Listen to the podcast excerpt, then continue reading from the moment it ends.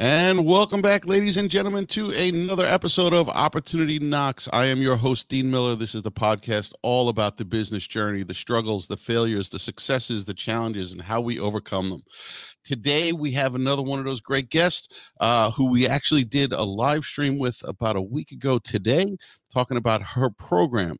Her program is called the Instagram, Michelle, help me out, Instagram Power Method. Correct? All right. Yep. And today's guest is the one and only Michelle Berman. Michelle is one of those people who knows how to leverage social media. And I think a lot of people who are struggling with it should listen today. Simple thing like a hashtag, a real estate podcast, actually connected Michelle and I about 2 weeks ago. I learned a little bit about her. I learned a lot about her program and felt compelled to say, Michelle, you've got to be a guest on the show because I guarantee you there are more than a handful of people out there who have been listening to our show who definitely could use some advice and guidance on how to make their lives not only more productive, but to maintain their sanity while they do it. Because the wonderful world of social media is one of those things that just scares the hell out of so many people who should not be scared by it. So, Michelle, thank you so much for joining us today. We greatly appreciate it. Absolutely. My pleasure. I am so excited. I think we're going to chat about a lot of things today. So I'm looking forward to it. I'm looking forward to it. Listen, that's what I do. I fall into the rabbit holes. I crawl back out thanks to some great guests who help pull me out of it. And we hopefully make a difference in some people's lives. So before we get into specifically what the Instagram Power Method is, I wanted you to take a few minutes to walk us through how you got to this point. Tell me a little bit about your experience in life, where you come from, what you did, what inspired you to start your own business and become that solo entrepreneur, and about some of the challenges that you've had along the way and how you were able to overcome them. Yeah, so it starts way back. I'm going to go and kind of let people in on just how Michelle Berman became Michelle Berman. I think that that's a huge part in why I'm sitting where I'm sitting today and, you know, why we're already in the middle of the best month of our career and it's August 10th. So it's kind of awesome to come full circle and see it that way. And it starts from way back. I was 4 years old and I remember very vividly running around the pool deck with my parents when my sister was swimming. And she was, you know, in swimming lessons, and my sister's 3 years older than me, so she was 7. And I was just running circles around this pool deck. And I remember maybe 2 or 3 weeks after that summer started, my parents were like, this girl is going to either fall and land on her face or piss somebody off and get us kicked out of here because she's running on a pool deck, which is like a big no-no. So my parents actually threw me in. They even told the lifeguard that day, like, we're about to throw her in the pool. And she's about to either sink or swim. So lifeguard, pay attention to her. And I swam all the way across the pool at 4 years old with zero training before that, no lessons, nothing, just consuming and seeing my sister and other people do it throughout my young life at the time. And so I started swimming competitively at the age of 4. Fast forward to 13, and I quit playing tennis, which is what my dad did. My dad was a really good tennis player for a long time. I was also bowling at the time. My parents are both semi-professional bowlers still to this day.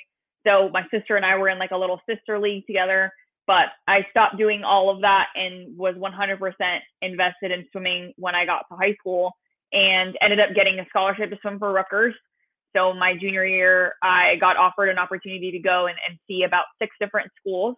And I ended up choosing Rutgers. And I think you and I talked about this last time, Dean, but I got off the airplane and everything was orange and red and green and like just colorful. And I grew up in Southern California and we don't really have that. Right. So I started in the fall of 2008 at Rutgers with an undergrad, originally degree in physical therapy was what I was going for. I kind of had the mindset of, you know, I've been an athlete my whole life and I'm going to like now help other athletes. It's pretty much all I knew. That was kind of just my specialty, if you will, at the time, or at least in my mind.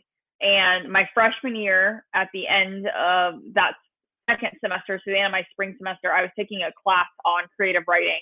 And in high school, I had done a bunch of creative writing, like journaling and that kind of stuff. So I actually didn't make anything new that entire class. Like I just turned in stuff that I'd written in high school.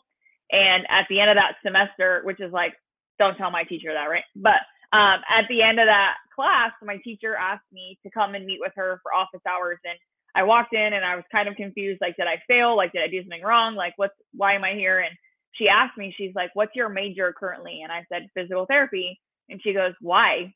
And I was like, "What do you mean? Like, I'm going to be a physical therapist. Like, my dad was a lawyer at the time. My sister is a high school biology teacher. My mom got a full ride to vet school. Like, it just kind of made sense for my family." And my professor straight up was like, "No, it shouldn't be." And I was like, "What are you talking about? What, I know I love writing, but where is this coming from?" And she basically just said, she's like, "Michelle, you have a voice and you have a very strong presence on paper, but nobody's going to hear it if you don't share it." And so I changed my degree literally a week later. It took me almost 2 months to tell my parents because I was petrified. I thought I was going to be the black sheep of our family, of like, "Oh, I'm getting a journalism degree now instead." And that Christmas, I remember coming home and my dad actually left me a book of poetry on my bed in my bedroom that he had written in college. So although it wasn't a dominant gene, right? We had this recessive writing underlying thing in our family that my dad just didn't really talk about with me. Well, that suppressed personality out of the family. Yeah. Yeah. Awesome. So it was so cool. And my dad and I had our moment, and we cried, and it was like the most amazing Christmas. But I ended up getting, a new MacBook for Christmas that year. And it was like, I got all these like things that I get to learn how to write with now. And it kind of, my parents really embraced it. And then fast forward to my degree, and I decided to couple it with journalism and psychology, really because I thought, if I'm going to write a book and I'm going to take all this time to write, I better understand people and I better figure out what's going on between our ears, So I ended up getting a double major in journalism and psychology, and then a minor in English just to make sure that I was good at writing, basically. And then fast forward to kind of now, and I ended up realizing only probably about 16 months ago, right when the Instagram Power Method was really born, that all of my degrees, all of my years and years and years of education were actually now all making sense. But I think a lot of the times, a lot of business owners, when you're going through creating something, you're like, I'm not even using my college degree. Like, what I got a degree in, like, such a waste of money, But you look forward to your life experiences and the things that led you to where you are. And you're all of a sudden, I think you just have that moment where you're like, "Oh my gosh, it really is coming full circle." And I wouldn't be here if it weren't for the mindset of an athlete turning into the mindset of getting a journalism degree and learning how to write and getting a degree in psychology and really understanding client attraction. My first job out of college was sales. So learning how to be good at sales. Like, it ended up just, I kind of all coming to this miraculous moment of the Instagram Power Method was born. You really learned to understand who you truly were as a result of the challenges that were along the way. It sounds, you make it sound so simple, but I loved hearing you tell the story about how you had that limiting belief within your own family that if I do this, they'll look at me as the black sheep or the outsider. And to hear that it was embraced by at least your dad instantly. And from the tone of the conversation, I got a tendency to think that they've all kind of embraced and supported what you're looking to do as that solopreneur. Yeah, 100%. Yeah, great story, and I appreciate you sharing that with us. Because I talk a lot about psychology and personality profiling and a DISC method, and it's something that I've been obsessed with for almost 20 years. Dive a little bit more into it. Is why did you think the psychology part of it was important to pair up with the journalism? My biggest reason was that when it comes to writing about people, traditionally it's very easy to talk about ourselves, right? It's very easy to say, this is where I came from. This is why I enjoy doing this. And we can freely, creatively write about ourselves. But one of the things that I ended up really thinking that I was going to lean into was like this concept of ghostwriting, which most people have heard of that, but being able to essentially write a book for somebody else in their voice. And so I took a couple of ghostwriting classes throughout my journalism degree, which was kind of more of the elective side. So they were real small classes. And I loved that because it was diving super duper deep into it. And in that process, you realize that in order to really write about other people, you really have to understand different types of personalities and the ways that different types of people consume information, the way that people articulate information. Some people are better at, or you can be better at pulling information out of certain people in certain ways over different other ways.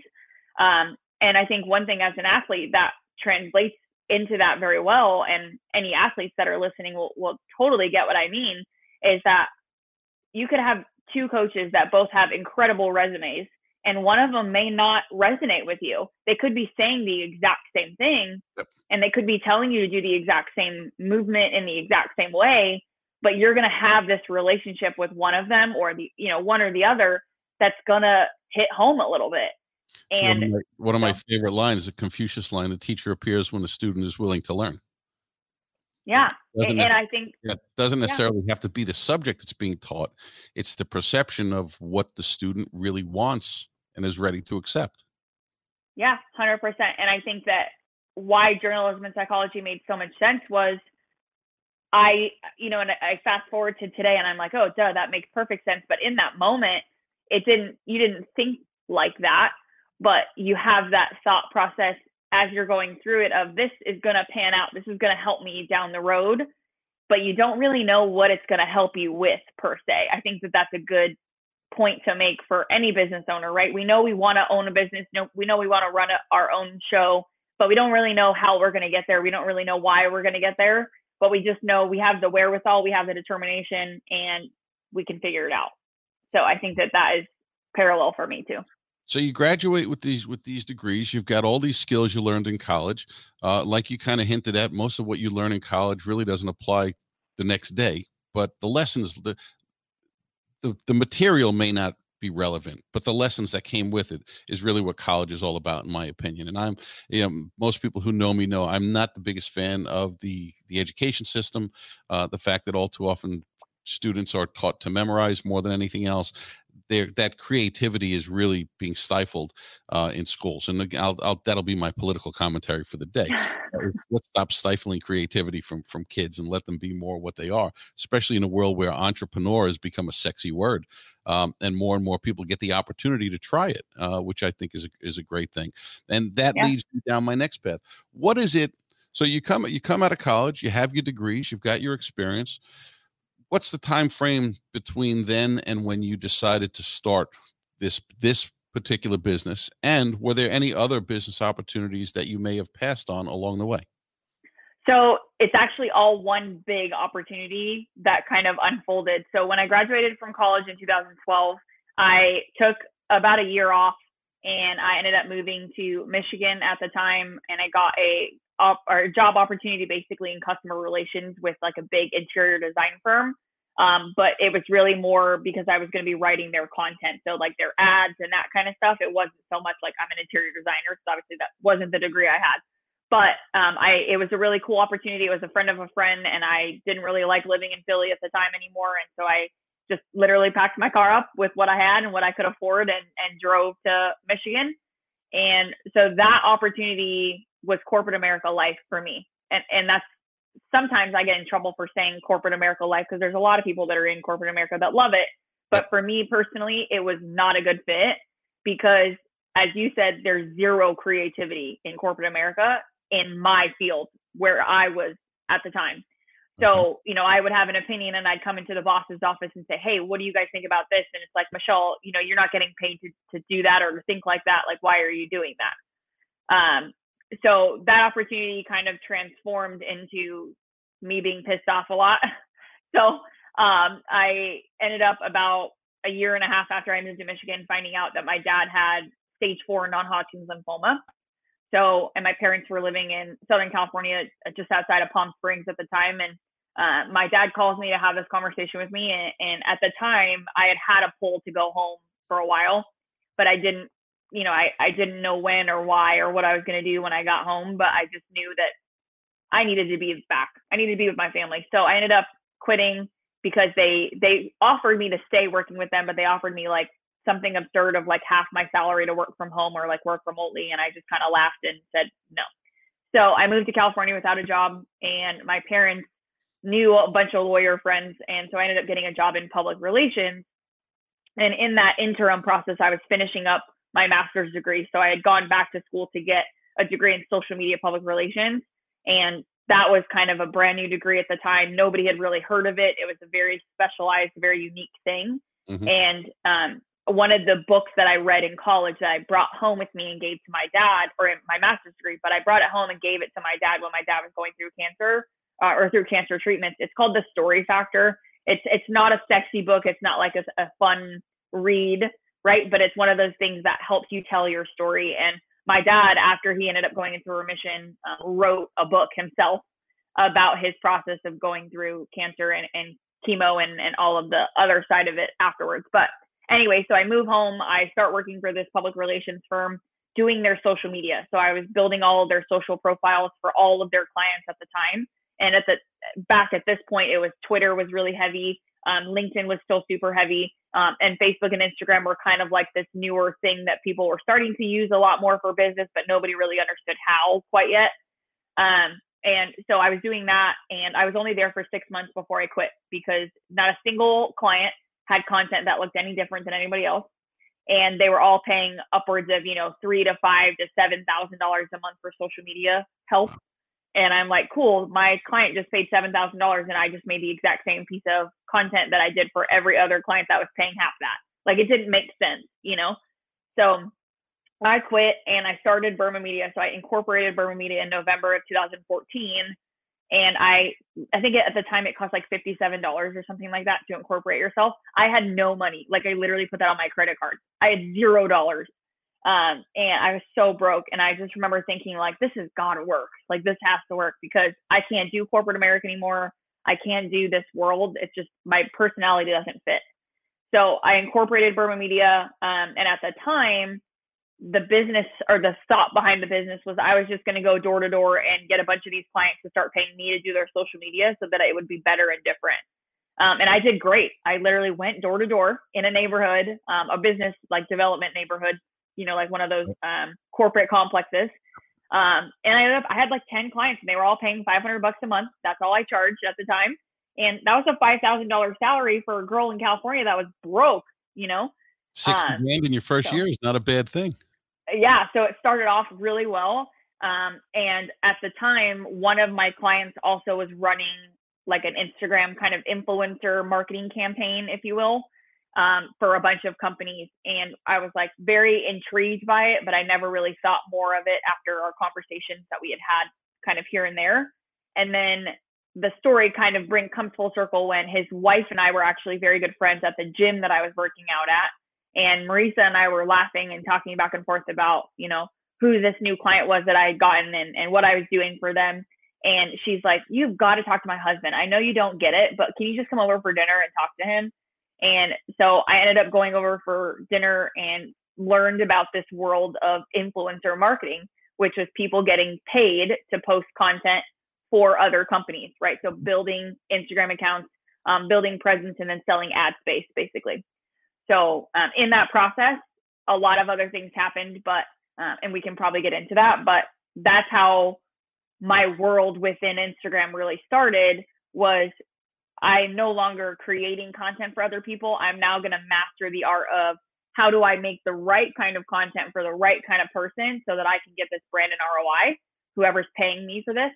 Okay. Because if I get them an ROI, then guess what? They're going to keep buying from me. Right. So I dove really heavily into that. And that was what Burma Media was for the first almost 3 years.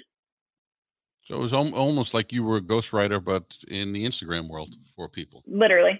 Okay. Yes. Listen, I love it because you found an opportunity and you created it. What were you make it sound like it's so seamless and everything just flowed right in place. You hit a few road bumps along the way, I would have to assume. So 100%. Let's talk about, because I think we learn better from failures, our own especially, but listening to people who are humble enough to share theirs as well, to say, I can relate to that, or I might see that coming up in my future. And if I do, maybe this lesson could help them kind of pivot or detour to get around that hurdle if they don't have to be involved in it. Yeah. So tell me about some of your challenges. There's one big, massive glaring one. There's really two, but the first one was in this in between when I was doing an info in the influencer world and doing a lot of influencer marketing for big brands. And then the second one is after the actual Instagram Power Method course launched the first time. So I'm sure we'll probably have time to get to both. But the first one, the problem I was facing, and maybe a lot of people won't resonate with this, but hopefully some will, that in the influencer world, there's so much money in it, right? Everyone's just making a boatload of money in doing this. And it was so good for so long. Like I bought my first house when I was 23. After I had started my company, I'd only been in business for about a year and a half. I had $40,000 in savings after my first year because I didn't have anything to spend money on, right? I was a single girl just running my own show. I got a dog. That was about my most expensive thing. So I had a lot of money that was just kind of sitting there. And all of a sudden, you know, you go from I'm this broke girl that really doesn't have much to I have $40,000 in my savings. So I ended up buying a house, which was a phenomenal investment. Of course, everyone will tell you that, especially at the time. And I was doing super well. Like it was, you couldn't slow me down. Like that's how good it was. It was just constantly so good all the time. I was working out for 6 to 8 hours a day, making money while I was working out. Like things were just awesome, you know? And you really feel like you're living in this high world of nothing can take me down from where I am right now. But then reality sets in and the world of influencer marketing started to slow significantly. So I went from averaging, you know, $16,000 to $18,000 a month to more like $8,000, right? So all of a sudden you're like, crap, I'm not making what I was making. What's the problem? Where is this going to continue to go in the wrong direction? And it very quickly did. So within the next year or so, it went from $8,000 to about $4,000. And it was bad. And all of a sudden this empire I had built was slowing, and it was because influencer marketing and these brands were starting to figure out that there were ways to generate ROIs on their own pages versus putting their ad on other people's pages. So the world shifted, and it happened really fast in totality, but as you're going through it, it feels like it's really slow. Right. So yeah, it failed. It crumbled after about 3 years. And what year was that? So I started in 2014. So in mid 2017, it really came down. Because the influencer world was something that I was very heavily involved with on the advertiser side when I was in the restaurant business back in 2016, you know, 15, 16, 17. What do you attribute, and I've got my opinions, but what do you attribute the collapse of that quote unquote influencer world back then? For me, at least on the inside, you know, I was running influencer accounts that were a little bit different than what the traditional one was. So you guys may have back in the day, and Dean, you probably saw a lot of these, but the like meme type accounts, right? The like best friend quotes or, you know, boss babe, entrepreneur, like mindset type pages. Lots of girly type, you know, memes, or like a good example on the real estate side for those of you guys who maybe follow real estate pages, like the Broke Agent, right? So that Instagram page is all those fun memes that are pulled off or made off the internet. Right. So I was building those kinds of accounts. So the types of people that were spending money to advertise in those places was shifting dramatically because they started to realize again that if I'm spending, call it $500 for 10 one-hour posts on best friend facts, but my product isn't resonating with this audience, then why am I spending my money there? Why don't I put my money in the right audience? So it became this, it's hard to say it in any nicer way, but it came down so fast, like imploded. Like imagine the Twin Towers in New York City coming down that fast. Like it was just like, bam, all of a sudden it was gone. Yeah. It was interesting to watch because, like I said, I had been exposed to many people who were foodie influencers, and they all had these hundreds of thousands of followers, and hey, I can get you exposed to all these people. And when you see the same offer being made by 20, 30 people in the same month, kind of sends up a red flag and says something's going on here.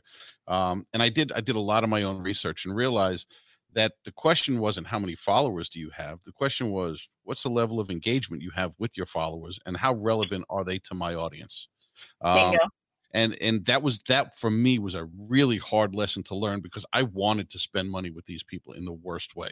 They had beautiful accounts. When they were on camera, they did a great job, whether they were the most beautiful people in the world or the person that you don't ever want to see, because in their opinion, and I'll use the specific phrase because I never forget, this one woman said it, "I'm butt ugly. Nobody wants to see me on camera," but she owned, and it was just hysterical.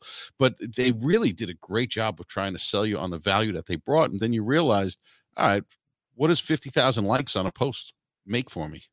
Not a damn penny, unless it's to the right audience. And I learned that really quick. And that's why I love the fact that the world of micro influencers is becoming more and more common right now. Yep. Define for me, well, tell me what your take is on the influencer world today. No. Yeah. So today, I personally, my take on it is our generation. So I'm a millennial, right? I'm 30. So I'm in that 26 to 37 year old bracket, I guess, is what they consider millennials. And I could be off by a year or two there. And then you got your Gen Zers underneath me, which are like your 13, 14 to 24, 25 year olds. Right. So both of these generations, but specifically the millennials, we live for instant gratification, right? We want to know ours is the best and we want to know it right now.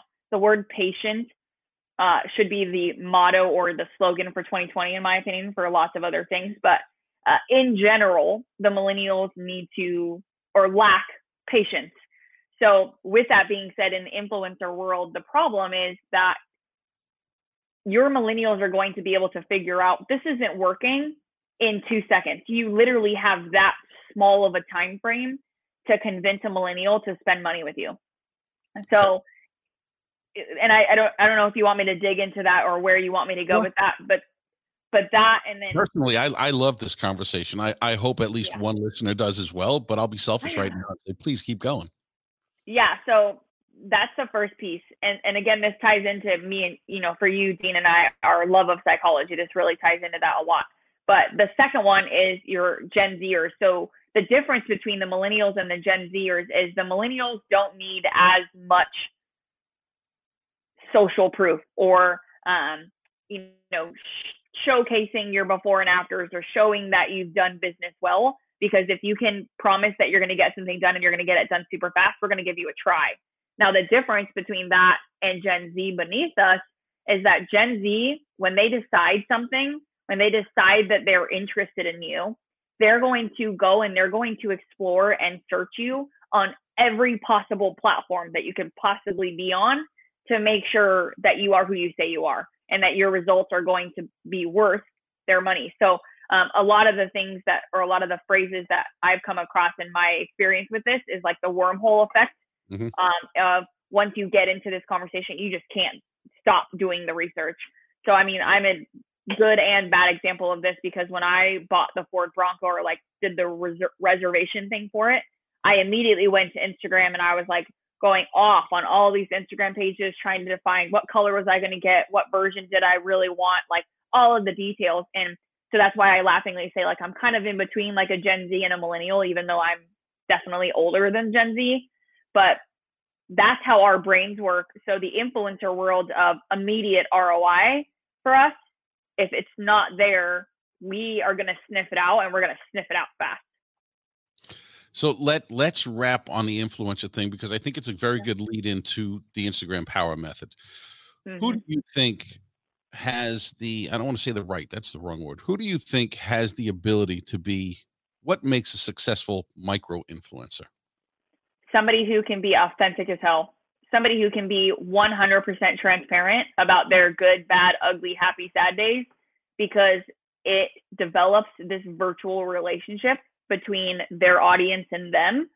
And one person, or some people, I should say, that do this really well are, maybe the smaller type of business owners. I don't want to say here's a bad example, all the bachelorette girls from the TV show The Bachelor, right? If you go on their Instagrams, they're influencers that are just getting paid to post stuff and they don't actually use any of it. We all know that, you know what I mean? But why are we feeling that? Because they're not raw and they're not authentic, a lot of them. There are some that are better than others, but like the Kim Kardashians of the world, right? She used to get paid $1 million to post a Fit Tea ad, right? Back when Fit Tea was this big deal. Yep. And did that woman ever use Fit Tea? Like, no, 100% not. But one person or famous person that a lot of people will probably know is Kim Zolciak, who's married to Corey Peterson, I think. No, maybe it's not Peterson. I don't remember his last name. Berman, Corey Berman. Sorry, he played for the Atlanta Falcons. Anyway, so I'm whether you're a fan or not a fan of reality TV, Kim's done a phenomenal job at being just downright raw with her audience. Like, she will be on Facebook Live or Instagram Live with no makeup on, with her hair up in a towel after getting out of the shower. And she'll also be on it when she's, you know, got her makeup done, getting her hair done. Like, she has no problem showing you her wig room. Like, you know, the behind the scenes of like, who is this woman in her life? And as much as it sounds bad, like, that's what people want. Yeah. We had a guest a couple of weeks back, actually did a 2-part episode. And I think part 2 just launched a couple of days ago. We lost power, so it will be launching soon. A woman by the name of Tatiana Londono. She's out of Quebec, Montreal, and she actually does a lot of the influencer stuff. But when we interviewed her, she said the same things. Listen, if I'm not going to use it, I'm not going to sell it. It's just not in me. I'm not that kind of person. We get along great because, you know, here's this beautiful woman from French Canada, Latino woman, who's just got, she's got a set on her. She's not afraid to say anything. And she's as raw as they get. But she, like you said, it's truly as authentic as it comes. And we talked a little bit about it as well, which is why I wanted to dive into it with you. And I appreciate you giving me your insight on that, because I think that's what it takes is somebody to have a personality that is truly them, that they're not afraid to be all in on who they are. Yep. And I think you did a wonderful job describing that, at least for me. So I greatly appreciate the lesson and the validation. So let's take the next step. Here we are. We start to transition into what is become the new Instagram Power Method. So I'm not going to say cheap plug time, but let's talk about why you started this version of it, and and again, to the listeners out there who are anti-real estate, because that's what I talk about more often than not. Listen for the lessons that can be learned that apply to any business. The Instagram Power Method, as you define it right now, is your niche audience for the most part is real estate agents and loan officers in the mortgage industry, correct? Yes. So let's talk about how you came about to creating it. When in the process you decided to niche down to that part? Was it early or later? Take me through your flow there, and start to explain to our listeners what the program is and why it is valuable, and who it's valuable to, and why it's valuable to them. Yeah. So I love this conversation. It never gets old, being able to really feel every time I say it. That's one thing I really want people to learn from me, and to hear from me more frequently. I'm trying to figure out the right way of saying this, but I want it to ooze out of me, because it's such a huge part of my why and really how I became who I am. But when the Instagram Power Method became this formalized thing, it started with a giant leap of faith. And when I say that, I'm saying it wholeheartedly, 100%, like, I mean that. Because when this whole world was crashing down of the influencer space, and all of a sudden I was like, I almost can't afford to pay for my house right now. Like, I got to figure something out, and I got to figure it out fast. And, you know, of course I knew that was kind of coming, but in that process, I made a commitment to myself that I was going to figure out a way, instead of doing this for all these influencers and having them pay me to just do it on their behalf, I was going to figure out a way to teach them how to do it for themselves, in a way that was way more powerful than it could ever be done from an outsider looking in, right? Or in that ghostwriter space. So when this happened, it was right at the end of not even at the end, actually, it was more like mid 2017, 2018, just kidding. It was 2018, because I just separated from a longtime fiance of mine, and I bought a plane ticket about a month afterwards, and I flew to Europe by myself for a week. And I went to Europe to go meet a gentleman who was my business coach. I've been paying him as my business coach for about 3 months before that, leading up to this trip. Never met him in real life. We had Zoomed and FaceTimed a bunch of times. So obviously I was like familiar with him. And his wife was somebody who I became friendly with at the time, but didn't really know them. Like I had no personal connection to them. I for all I know, he could have tried to rob me when I had got there, who knew? But anyway, so I flew to Europe by myself. And my parents were mortified that I did that, especially because I had never been out of the country. Okay. And in 2018, there was a lot of things going on overseas in the world, right, with women and other problems that were going on. And I won't get into detail, but you guys know where I'm going with that. So anyways, I get to Europe and Darren and I make this plan. We're going to go to coffee shops every day and we're going to get those easel papers and we're just going to take notes and we're going to get into figuring out how to formulate this and how to conceptualize it. So we did that for 7 days straight.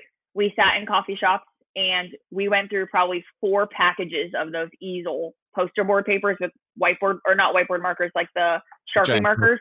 Yep. And at the end of it, and I still have the picture, I saved it because it's something that you look at it and you're like, oh my gosh, this is how it all started. But in that meeting in that week, one of the last meetings we had was we were going through all of the different types of clients that I had done that $500 a month thing way back before. And I looked at all of them and said, or he asked me, he's like, which ones are you the most passionate about and why? And I really came to this conclusion of real estate. Like I love Chip and Joanna Gaines. I was a huge fan of HGTV. I've always wanted to live in Texas and, farmhouse type place. And I started to realize that if I could lean into something that I really loved, I think I'd be better at it.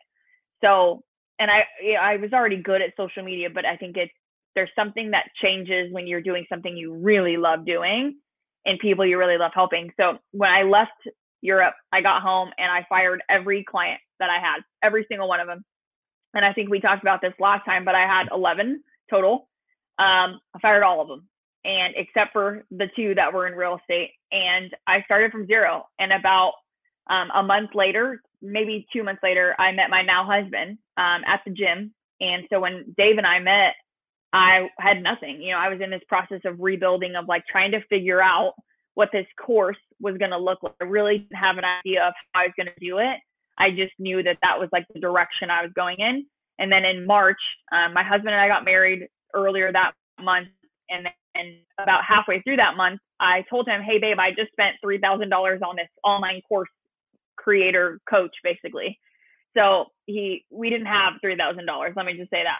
So we bought this course and I went through it. And all I did every single day was go through this program and notes and notes. I had multiple notebooks of going through this and developing this concept. The Instagram Power Method was then born, the original version of it, in July of that year. So I bought the program in March. The course became a live product, July like 17th or something like that of that month. And here, talk about failure. The first time I officially hit launch, I emailed it to my email list, zero, crickets, absolute crickets. I took like 3 days off after that. I came into my husband and I in our bedroom and I just sat there and I was devastated. I was like, I spent the last however long, maybe almost a year at that point, between when I met with Darren and that year, and I hit the launch button, and every course creator wants it to suddenly turn into this like $1 million thing. Not real life. You want to hear the angels sing in the cash register ching, right? Yep. And it was not real life. It was absolute crickets. And I cried my eyes out and I was mortified. I was like, maybe I'm not good at this. Maybe I'm not as good as I think I am. This is about a year ago now? Lots has changed. That was almost a year ago. Okay. Yeah. So you, or more than a year ago now. You literally run face first into the wall. You get nothing out of it. You put your heart and soul into it. What happens? Yeah. So it's hard, right? And I feel like every entrepreneur should talk about this more, but I spent a good 2 months feeling bad for myself for sure. And going through this process of, maybe I missed the boat here. Like maybe I did something that I shouldn't have done. And I had those moments of doubt. I had those moments of positivity where it's like, maybe if I tweak this, and really it came down to my husband. That sounds bad and good at the same time, but he was so supportive the whole time. And he was like, you're going to figure this out. And about 2 months after the massive fail, I started figuring out that there were systems I was missing, right? So I started figuring out, I didn't understand the email drip process leading into actually promoting this course going live. I didn't understand what my clients really needed specifically to make them want to buy my product. I knew the product was good. There's no question about that, but getting them to understand that they needed the product or the product itself was a total 180 for me. So you let's use a few cliches and some of the people who've inspired both of us. You jumped in and threw the right hook before you threw a single jab, is what it sounds like to me in Gary V language. Yeah. And as a 100%. Result, you didn't have the right to ask for the sale at that point because you hadn't earned it yet. Fair enough. 100%. Fair enough. When I look at the funnel mentality, you were strictly focused on bottom of funnel, but you weren't bothering to fill anything on top with anything of any value to keep people in there. Nope. It's a beautiful thing to see happen, and I kind of feel compelled to tell you, you shouldn't have apologized for the way that you put it before, that you had the pity party and your husband came in and kind of lifted your spirits. I think that's what every good relationship is about, whether it's husband wife, male male, female, doesn't matter. That's what a partnership is all about. Yep. And my most loyal business partner has always been my wife, and she's not involved in any of my businesses, but she's responsible for all of them is the way that I look at it, because she's the one who brings me back. She's the one who brings me back to center. You know, my kids do it as well, but my wife has a way of doing it better than anyone else because she can be blunt with me. So don't listen. That comment from you is something to embrace and be proud of. No need to ever apologize for that, at least in my opinion. I mean, listen, I'm just one guy here, and I could be wrong, but I got you back on that one. That's for sure. Yeah. You know, that as a partner in life, that's our responsibility, is to help lift each other up and sometimes drag each other's back, you know, to protect us from ourselves. So you had the 2-3 month pity party.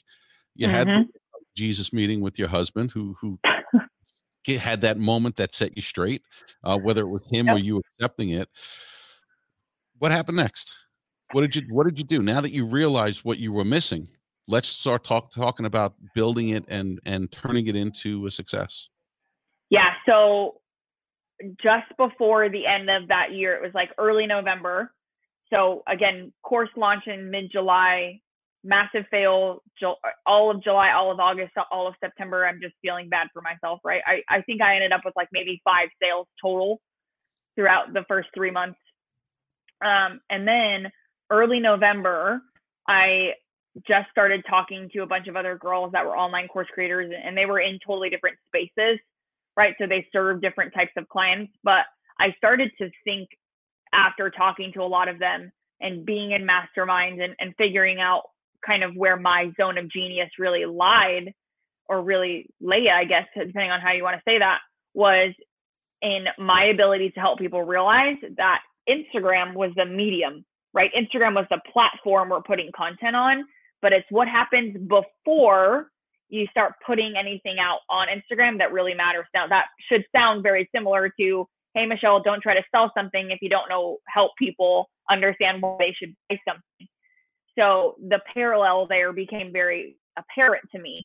So I spent a ton of time learning how to nurture my audience and how to understand ideal pain points that I could leverage to turn into conversation starters. I learned and started to trust my gut on having stronger and more serious conversations with people in my DMs, right? And reaching out to them with confidence versus, hey, you probably don't know me.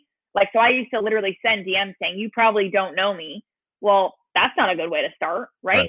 But again, all of this is kind of slowly progressing, and I start to readjust the message in saying, hey, realtor, hey, loan officer, like, I see you and I know exactly where you're at because I've been there, and I was in that exact same spot too.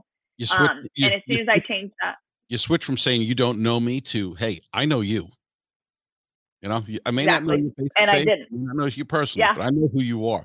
And I, I'm, I'm, I love the transition and how you went through this, because I am a paid member of your program, and I'm about a little more. I'm about 40% of the way through it, and the reason why I'm not further through it was because you did. In my opinion, you did a fantastic job of taking people and smacking them right across the head in the beginning to say, you need to know who you are, why you're that way, and who you want to do business with.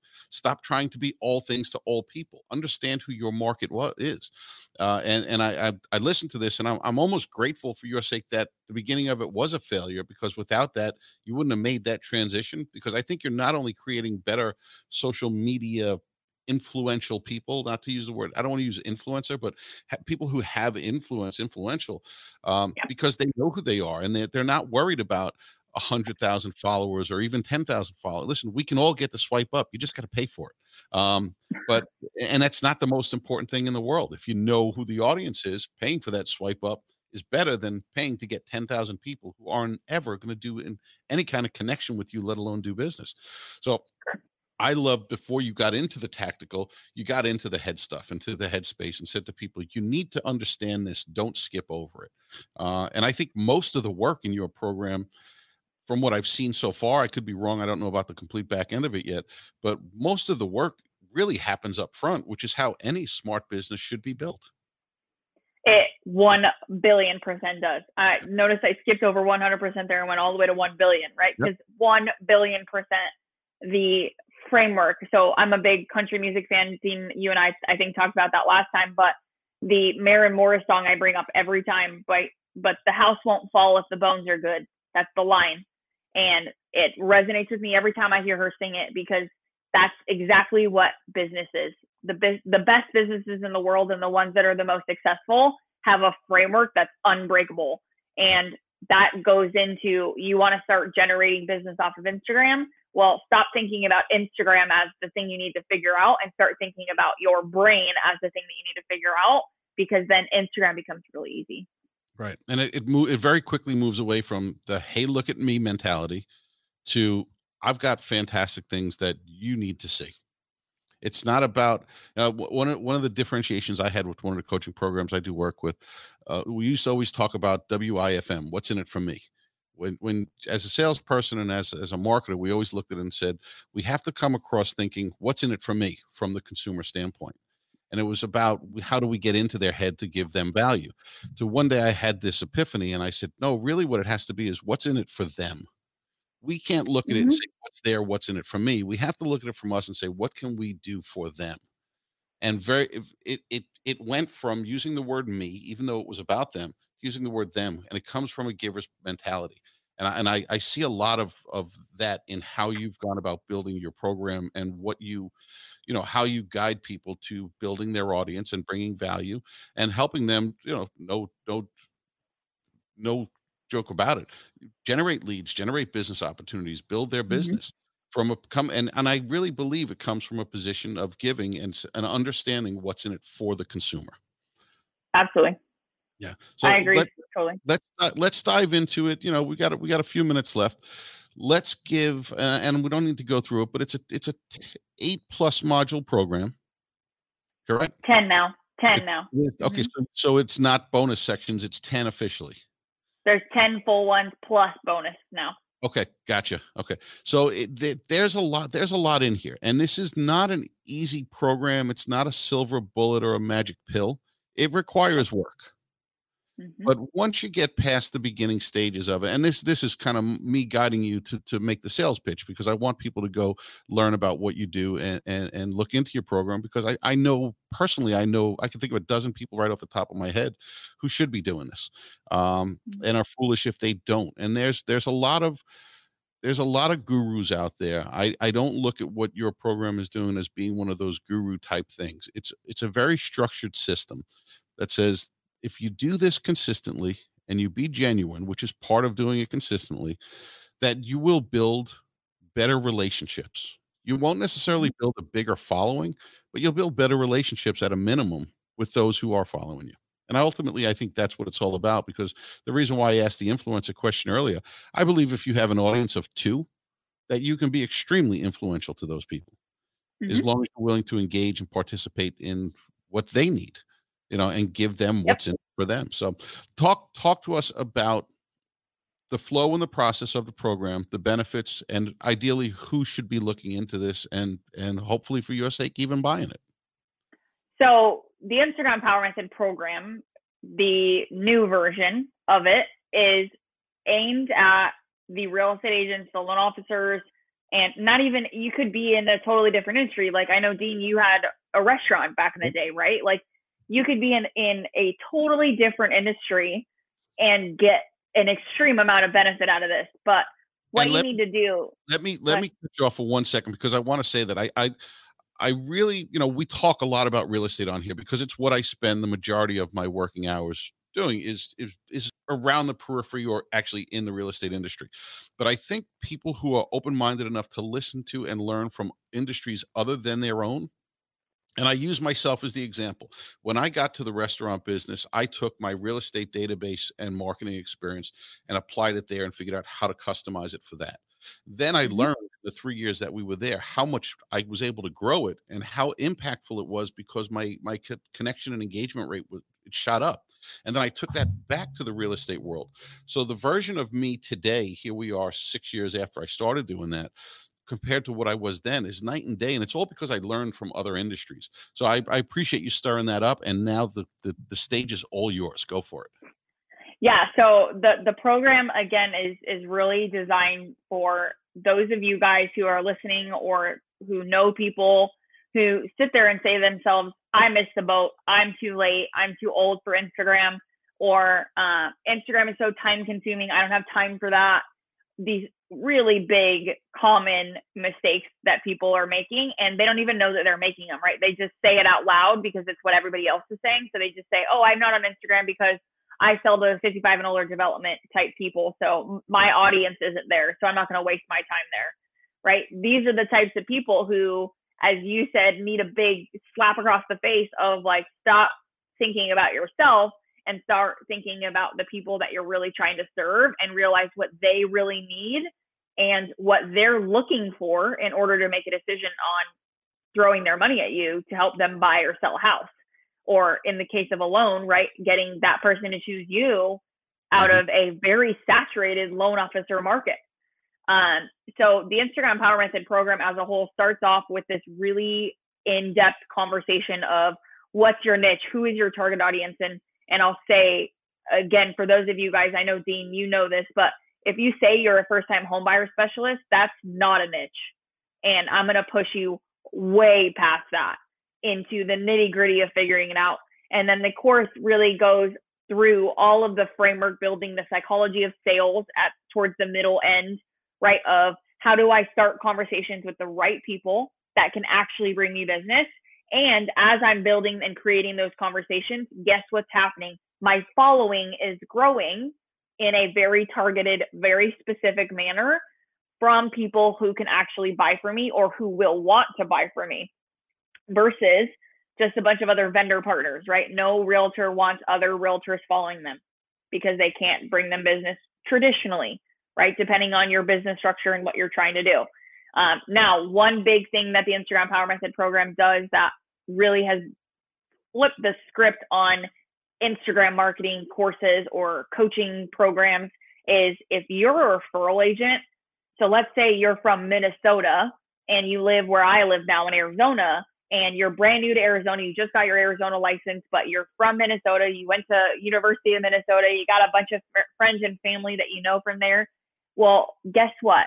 Your business in Arizona can very easily be based off relocation and attracting those Minnesotians to Arizona. And when they get to Arizona, or before they even start the process of moving to Arizona, you want to be the one that they're going to hire. So the program structures you really around being able to engage correctly, target correctly. I had somebody email me yesterday saying, I'm from Ohio and Dayton. I don't need your program because nobody in Dayton even knows about Instagram. And I was like, you have your head so far up your ass, like you're never going to be able to figure this out. I don't even want you in my program. Yep. You know what I mean? So then the program ends with what I call like the bonus content. So a lot of it goes into like the mindset of things.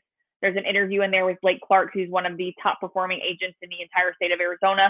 And it's all mindset and methodology of I'm a team leader trying to lead my team this way into the world of generating leads off of this platform.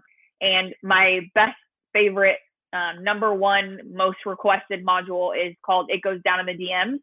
And I teach you how to move your leads from cold status to warm, warm to hot, and how to identify where that lead might be in that process so that you can turn them into a lead that's on fire for you. I love it. And you summed up the whole thing. And like I listened to the first time I started going through it, I listened to it at 1.5 speed. You just banged it out in like 4 minutes. That was very impressive. I appreciate that. Thank you. One of the things, because you knew a little bit about me before today from our last conversation. So let's take me, for example. I am not so much looking for Mr. Home Buyer or Mrs. Home Seller anymore. I'm looking to be CEO, broker, owner of my company, and recruit agents to come work with me and teach them how to go be the best salesperson that they could be for the people that they're serving. This is, correct me if I'm wrong, if a broker were to buy this is the kind of program that is accessible to their team members, correct? Yep. So I have a team version of the Instagram Power Method. So there's really three main versions. The first version is the monthly payment plan. So there's a lot of the newer agents, right? Maybe they don't have their first deal yet. Maybe they just got their first commission, so they can't use the whole thing. So they buy the 6-month payment plan version of the course. So it's $297 for 6 months. So as you make your payments, you end up getting more and more access to more and more of the program. Mm-hmm. That is definitely for your new agents, your more inexperienced agents, or the one that just got your license and you're trying to get it ramped up. And your marketing budget's small.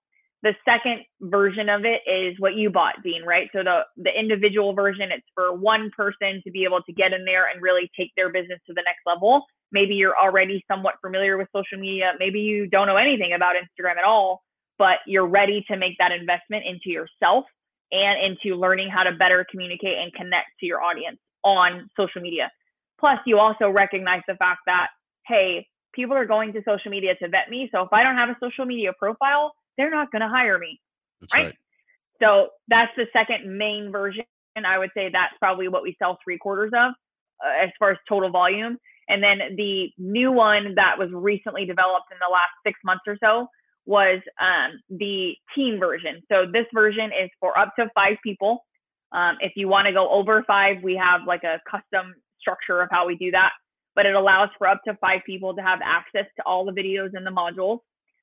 And what that does is it gives that team leader the ability to say, hey, we're going to do this as a team and we're going to go through this program together so that we have, 1, accountability, and 2, if we need additional help, we have 2 tiers of coaching. We have VIP coaching and we have monthly group coaching, which there's, differences between the 2, but the team version, my biggest team is 16 people. So all 16 of them are in, and we have coaching calls. They're VIP coaching clients, but basically what that is 2 hours with me every 2 weeks. So every second Friday of the month or every other Friday of the month, we have a 2-hour coaching session just with me. So I get to focus on just that team and really move the needle for those individuals.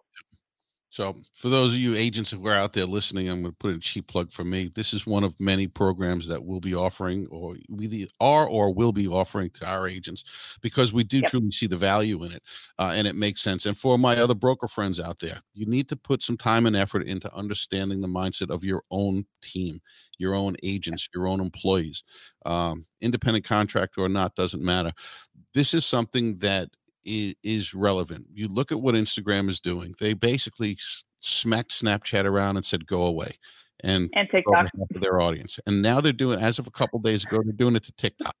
And guess what? Those kids who you look at as fools and saying, what are they doing? They live there. And if you don't pay attention to them, somebody else will. And opportunity will be lost for you because of the fact that you did not feel you could pivot. I am soon to be a 51-year-old middle-aged, overweight man from suburban New York. I have no problem admitting that I don't necessarily enjoy all the social media things that are out there, but I enjoy the fact that I'm aware of the fact that they need to be part of your campaign. and part of your business strategy. And they're not tactical little things. They are of massive importance because it's the world that we live in. You know, to steal another Gary Vee line, that phone in your hand is the remote control of your life, not just your TV anymore. It is your TV, your radio, your encyclopedia. You need to wake up and realize that this is not a passing fad. This is not a phase. Artificial intelligence is right around the corner in massive scale. And you need to understand that this is a place that people go to, not only for entertainment, but for education and validation. Like Michelle said earlier, it is the number one way for people to validate who you are. And listen, they're going to pay you a lot of money. They deserve to get the best, and we deserve to give them everything we have and then some. And we need to put more time and effort into and money into learning how to do this well, and understanding that what we learn today, like I say, college is very, for the most part, what you learn in college is irrelevant the day after you get your degree. I got news for you. With social media, what you learn today is probably irrelevant in 2 days. You need to stay in front of it because it will change drastically, and it will make you a better salesperson. It'll make you a better business owner. Understanding that will have such a positive, massive impact in your life if you're willing to put the time and effort into it. So, Michelle, closing words. Because we've been at this just over an hour, and I want to respect your time because I told you 1 hour. So we're rolling over a little bit. You are good. I got probably 30 minutes before I got to get back on the phone. So you're totally good. But the thing I want to leave everybody with is, for me, and one of the things I think that has made my relationship with you, Dean, already so great, in my opinion, is we see things the same way. And what I mean by that is, at the end of the day, my job is to move the needle for one person. Yep. If I can do that, I can go to sleep every single night next to my husband and know that I did something good today. And for me, that is the foundation of the Instagram Power Method. Is I'm going to do everything in my power, regardless of how tired I am, regardless of how under-caffeinated I might be that day, to make your business better. And if you feel like you have a unique strategy, if you feel like you have a unique business that nobody else has, I can promise that you don't, right? I probably heard it, but try me, right? So I have people email me all the time saying, Michelle, you probably haven't worked with anybody like this, but this is what I do for my business and blah, blah, blah. Do you think you could help me? And my answer is that there's no business that is too unique or too different or too out there in order or to leverage this platform correctly. And in my opinion, selfishly, I'll say that, but the best way to do it is with the Instagram Power Method course. And so far I agree with you from what I'm saying. Everything about it is great. It is not overly time consuming. It is not complicated or confusing. It requires you to put in a little bit of work, and anything worth having in life is worth working for. So, Michelle, I can't thank you enough for your time today, your time last week, and for a phenomenal program that I look forward to churning my way through and keeping you up to date on my likes and dislikes. And it's not that my dislikes are wrong. It's just because I don't like them. I want you to be aware of it. So if I'm in pain, I want to let you know. Maybe you and I want to hear it. Maybe you can tune me up a little bit and help me figure out better ways to, more efficient ways, not better, but more efficient ways to do the right thing. 100%. You've been a fantastic guest. I greatly appreciate your time, your insight, your knowledge, and your patience. Where can people find out more about the Instagram Power Method and find out more about you? So the easiest way I always tell people is go to Instagram. But Berman Media Social is my Instagram handle. Berman is spelled B-E-R-M-A-N, Media Social, all one word. And in my bio, you will see the link there for the Instagram Power Method Roadmap. This is your freebie, right? It's a 4-page document that goes through the 3 big mistakes that you're currently making and the 4 pillars or the 4 pieces of framework that you need to understand in order to really start Instagram off, if you haven't already started at all, in the right place. And if you're currently using Instagram wrong, you're going to figure it out real fast. But that roadmap is going to go through it, and then it's going to give you the opportunity to join my free masterclass, which is going to dive into those 4 pieces in depth. So I always recommend go to Instagram. My website is just Berman Media PD, P as in Paul, D as in dog.com. And Dean, if you need me to send that over to you so you can email it out, let me know. Yeah, we'll definitely link it up. And you know, somebody asked me the other day, why don't you ever get any of your your guests to make offers. I don't feel it's my place to infringe on their business. But what I will ask is that if you do reach out to Michelle with questions, concerns, or looking to join, mention that you heard it on the podcast. If she chooses to do something, that's out of the kindness of her own heart and no obligation, nor do I expect her to do it, but I would love to know that we're reaching people. So with that, I will say one more time, Michelle, thank you so much for your time. I greatly appreciate it. I look forward to getting through the rest of your program and making it a part of our business strategy here, not our tactics, but part of our strategy. You've been a fantastic guest. I love what you're doing, and I really think people should put a few minutes into learning more. And if you want one user's opinion of it, feel free to reach out to me. Like I failed to mention in almost every episode, the easiest way to get a hold of me is Dean Miller Real Estate on Instagram. I do respond to my own, to all your comments. I do respond to all your DMs. That is me and nobody else. Yes, Corey has that. It, but only to let me know, hey, knucklehead, you missed a comment. You might want to go reply to it. It is my job to manage that account. And it's one of the things I'm passionate about doing, because I love connecting with people and being of value and helping out. So as always, thank you so much for tuning in to the Opportunity Knocks podcast.